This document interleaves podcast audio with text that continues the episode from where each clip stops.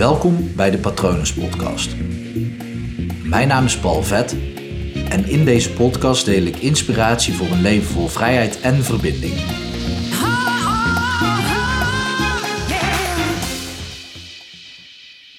Ik heb een oefening voor je. en daar heb je misschien totaal geen zin in. Vooral niet als je meteen luistert als hij online staat, want het is zondag vandaag. Ik neem hem ook op op zondagochtend om half zeven. Lekker vroeg. Dus als ik dan al zin heb in sommetjes en oefeningen, dan, uh, ja, dan weet je wel hoe laat het is. Half zeven op zondagochtend dus. Lekker flauw. Uh, ik zal van, vandaag in deze aflevering misschien nog wel meer flauwe dingen zeggen, maar die wel waarheid zijn. En ik weet dat mensen deze oefening niet leuk vinden.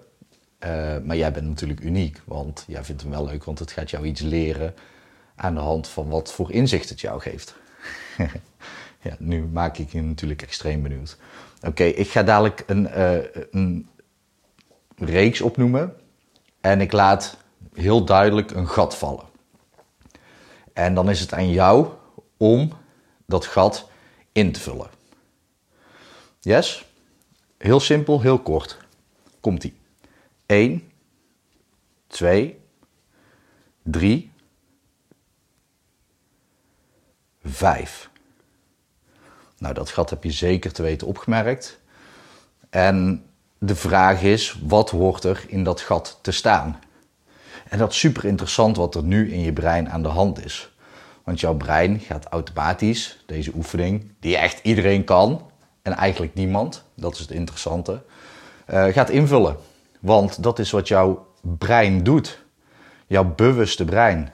Jouw bewuste brein, die wil dat er iets in dat gat komt staan. Die wil dat gewoon. Want zo zit jouw bewuste brein in elkaar. Want uh, ga maar na, op het moment dat er iets in jouw leven gebeurt, dan ga je dat proberen te begrijpen. En jouw bewuste brein kan alleen maar dingen begrijpen door daar een soort van logisch verhaal van te maken. Want anders klopt het niet.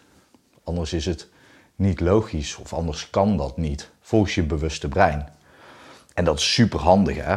Want ja, op het moment dat wij bepaalde dingen met elkaar afspreken, dan, ja, dan werkt het ook het beste dat we dat met z'n allen zo blijven doen.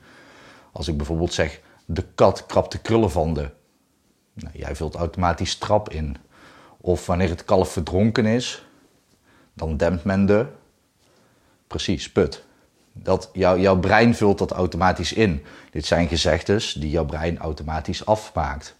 Of opvult, dat gat. Want ik zei het niet, hè. voor hetzelfde geld uh, uh, zou er komen... Uh, als het kalf verdronken is, dansen de muizen op tafel. Noem maar iets. Ik, zelf vind dat een veel leuker spreekwoord eigenlijk. Want ik hou van dansende muizen op tafel. Nou, als je bang bent voor muizen is dat misschien weer niet zo handig.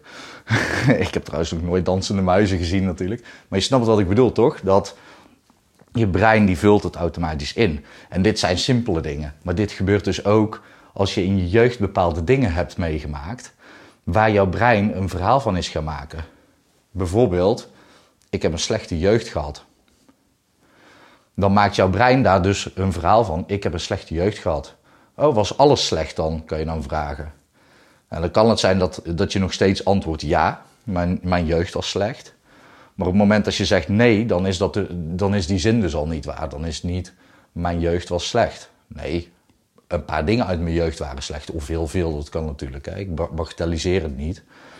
Ik zorg er alleen voor dat je erover na gaat denken van oké, maar klopt dit wel? Want heb je altijd elke nacht in je jeugd dan slecht geslapen? Of heb je ook wel eens een nacht gewoon goed geslapen? En als je sliep, sliep je misschien ook wel een uur goed. Of een paar uur goed. Nou ja, dan is jouw slaap op dat moment is al niet slecht geweest. Je zal ook echt wel leuke dingen hebben meegemaakt. Misschien dat je toch wel een keer met vriendjes buiten hebt gespeeld. Of dat je desnoods alleen op je slaapkamer zat en dacht: oh, dit is echt even fijn. Fijn om een slaapkamer. Gewoon zonder gedoe. Of wanneer je lekker uh, buiten aan het fietsen was alleen. Of met een vriendje of vriendinnetje.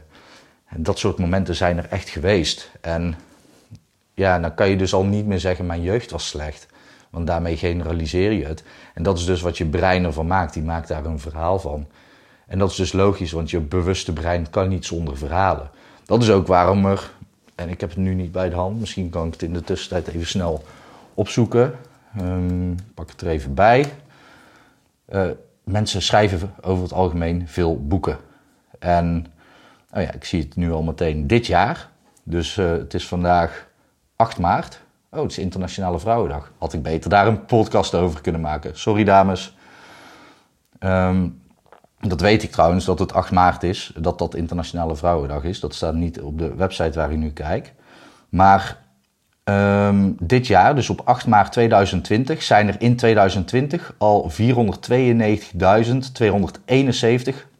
272, sorry, alweer één bijgekomen, boeken gepubliceerd. Gepubliceerd, hè, niet geschreven, geen uitgebrachte boeken, maar gewoon echt bijna 500.000 boeken al dit jaar. Omdat wij van verhalen houden. We houden ervan om ze te verzinnen, we houden ervan om ze te lezen. En ons bewuste brein houdt er dus van, kan eigenlijk niet zonder, het maken van een verhaal. Dat generaliseren is ook nodig, want op het moment als jij, uh, als je jong bent, leert, hey, dat is een stoel dan is het super handig dat de volgende keer als er een andere stoel dus staat, of een ander voorwerp staat wat op een stoel lijkt, waar je dus eigenlijk op kan gaan zitten, dat je dat ook stoel noemt. Maar feitelijk zijn het twee verschillende dingen, maar jouw brein generaliseert dat en maakt daar één van. Zo kan het dus ook zijn dat jij in je jeugd een bepaalde ervaring hebt opgedaan, waarna jij alles bent gaan generaliseren. Bijvoorbeeld, je hebt een nare ervaring meegemaakt dat een vriendje van jou, of een vriendinnetje, in ieder geval iemand met wie je omging, um, boos op je was. Of tenminste, jij interpreteerde dat, hè? Hey, die is boos op mij. En op het moment als uh, diegene dan boos op je was, dan gooide die met modder naar je. Ik noem maar iets, hè? Geen idee of dat ooit gebeurt, maar het is een gezegde, dus dat zal wel. Die gooide met modder naar je.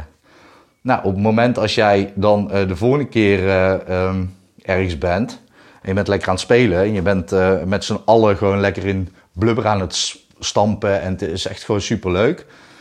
Uh, met allemaal kindjes en zo. Leuk voor de ouders natuurlijk. maar je bent lekker met z'n allen zo in die plassen en in de blubber aan het, uh, aan het spelen. En opeens schrijft er een kindje gewoon een uh, klont modder en gaat daarmee gooien. Want ja, waarom niet? Dat is toch leuk? En die gooit modder naar jou. En jij denkt, hé, hey, die is boos op mij. Terwijl dat kindje alleen maar aan het spelen is en denkt, hé, hey, ja, een beetje met modder gooien, dat is super leuk. Of dat was misschien niet eens de bedoeling naar jou, want niet iedereen kan heel gericht gooien. Dus je krijgt opeens een klot, uh, klots modder in je gezicht van een ander vriendje of vriendinnetje. En je denkt, hé, hey, die is boos op mij. Dus, terwijl dat helemaal niet waar hoeft te zijn. Het kan wel natuurlijk, maar de kans is veel groter van niet dan in zo'n situatie. En dan maak jij er opeens van, ja, alle kinderen zijn boos op mij. Want iedereen gooit modder naar mij. Als er modder ligt, durf ik niet meer naar buiten. En dat is precies wat, er, wat jouw brein doet. En dat is super onhandig en super handig dus. En vooral als je er geen last van hebt. Als je opeens uh, al, altijd te horen kreeg van ja, je bent geweldig, je bent de beste. En je gelooft daar zelf ook in. En uh, jij hebt daar geen last van en anderen om jou heen ook niet. Nou, lekker zo houden. heb je er zelf wel last van, want dat kan natuurlijk ook. Op het moment dat jij altijd maar te horen hebt gekregen, je bent geweldig en je bent de beste dan ligt de lat misschien wel weer veel te hoog voor jou. Want dat zou betekenen dat je altijd geweldig of de beste moet zijn. En als je dat een keer niet bent, dan faal je. Dus dan moet je altijd keihard voor werken. Dat kan ook, want dat is het verhaal wat je jezelf vertelt. En ik geloof dus heel erg, um, ja, hypnose kan je dus uitleggen, theoretisch. Maar iedereen heeft een eigen visie. En ik geloof dus dat hypnose het verhaal is waarin je zelf gelooft. En ja, dat kan dus een fijn verhaal zijn. Dus welk verhaal vertel jij jezelf? Want het kan ook een onhandig verhaal zijn. Je kent die mensen wel, misschien ben jij dat ook wel, of herken je dat ook wel. Ja, zo ben ik nou eenmaal. Ja, als je dat jezelf vertelt, dan is het heel lastig om te veranderen natuurlijk. Ja. En op het moment als je, nou ja, ik, ik geloof heel erg in positiviteit. Ik heb best wel de overtuiging, ja, zo ben ik nou eenmaal. En dat helpt me. Dus ja, ik weet dat ik soms ook wel negatief kan kijken nog. Prima. Uh, maar het helpt me veel, mee, veel meer om te zeggen, nou, ik ben nou eenmaal positief. Dat helpt me. Uh, maar ja, op het moment als ik daarin ook iets moet veranderen, dan is dat weer een, een grotere uitdaging. Dus mijn vraag aan jou is, welk verhaal vertel jij jezelf waar jij last van hebt? En is dat verhaal wat jij jezelf vertelt wel waar?